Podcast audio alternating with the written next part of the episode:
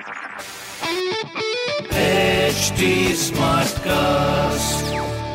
आप सुन रहे हैं एच डी स्मार्ट कास्ट और ये है लाइव हिंदुस्तान प्रोडक्शन हाय मैं हूँ आरजे शेबा और आप सुन रहे हो लखनऊ स्मार्ट न्यूज़ और इस हफ़्ते मैं ही दूँगी अपने शहर लखनऊ की कुछ ज़रूरी खबरें। सबसे पहली खबर ये है कि निशादगंज का जो पुल है उसका निर्माण कार्य बिल्कुल पूरा हो चुका है। संडे तक में फाइनल टच दे दिया गया था और आज शाम से ये पुल को चालू भी कर दिया गया है। इससे पहले रूट डाइवर्जन की वजह से गाड़ियों को बहुत लंबा सफ़र तय करना पड़ता था, मगर अब इससे आसानी हो जाएगी। वैसे तो आसानी रेलवे की तरफ़ से भी हो रही है। अगली खबर यह कि रेलवे स्टेशन पर यात्रियों के लिए सुविधा बढ़ाने की निर्देश जारी किए गए हैं पूर्वोत्तर रेलवे के लिए।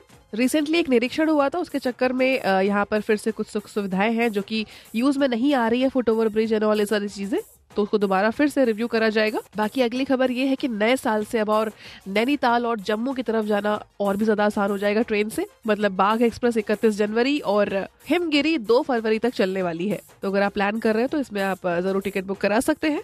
और ना मिले तो कोई बात नहीं बेटर लक नेक्स्ट टाइम आगे और भी मौके मिलेंगे। फ़िलहाल आपको मिलेंगी इस तरह की खबरें हिंदुस्तान अखबार में। और कोई भी सवाल हो तो ज़रूर पूछिए फेसबुक इंस्टाग्राम और ट्विटर पर। हमारा हैंडल है at the rate H T और इस तरह के पॉडकास्ट सुनने के लिए log on to W W W dot H T आप सुन रहे हैं एच डी स्मार्ट कास्ट और ये था live Hindustan production HD Smartcast.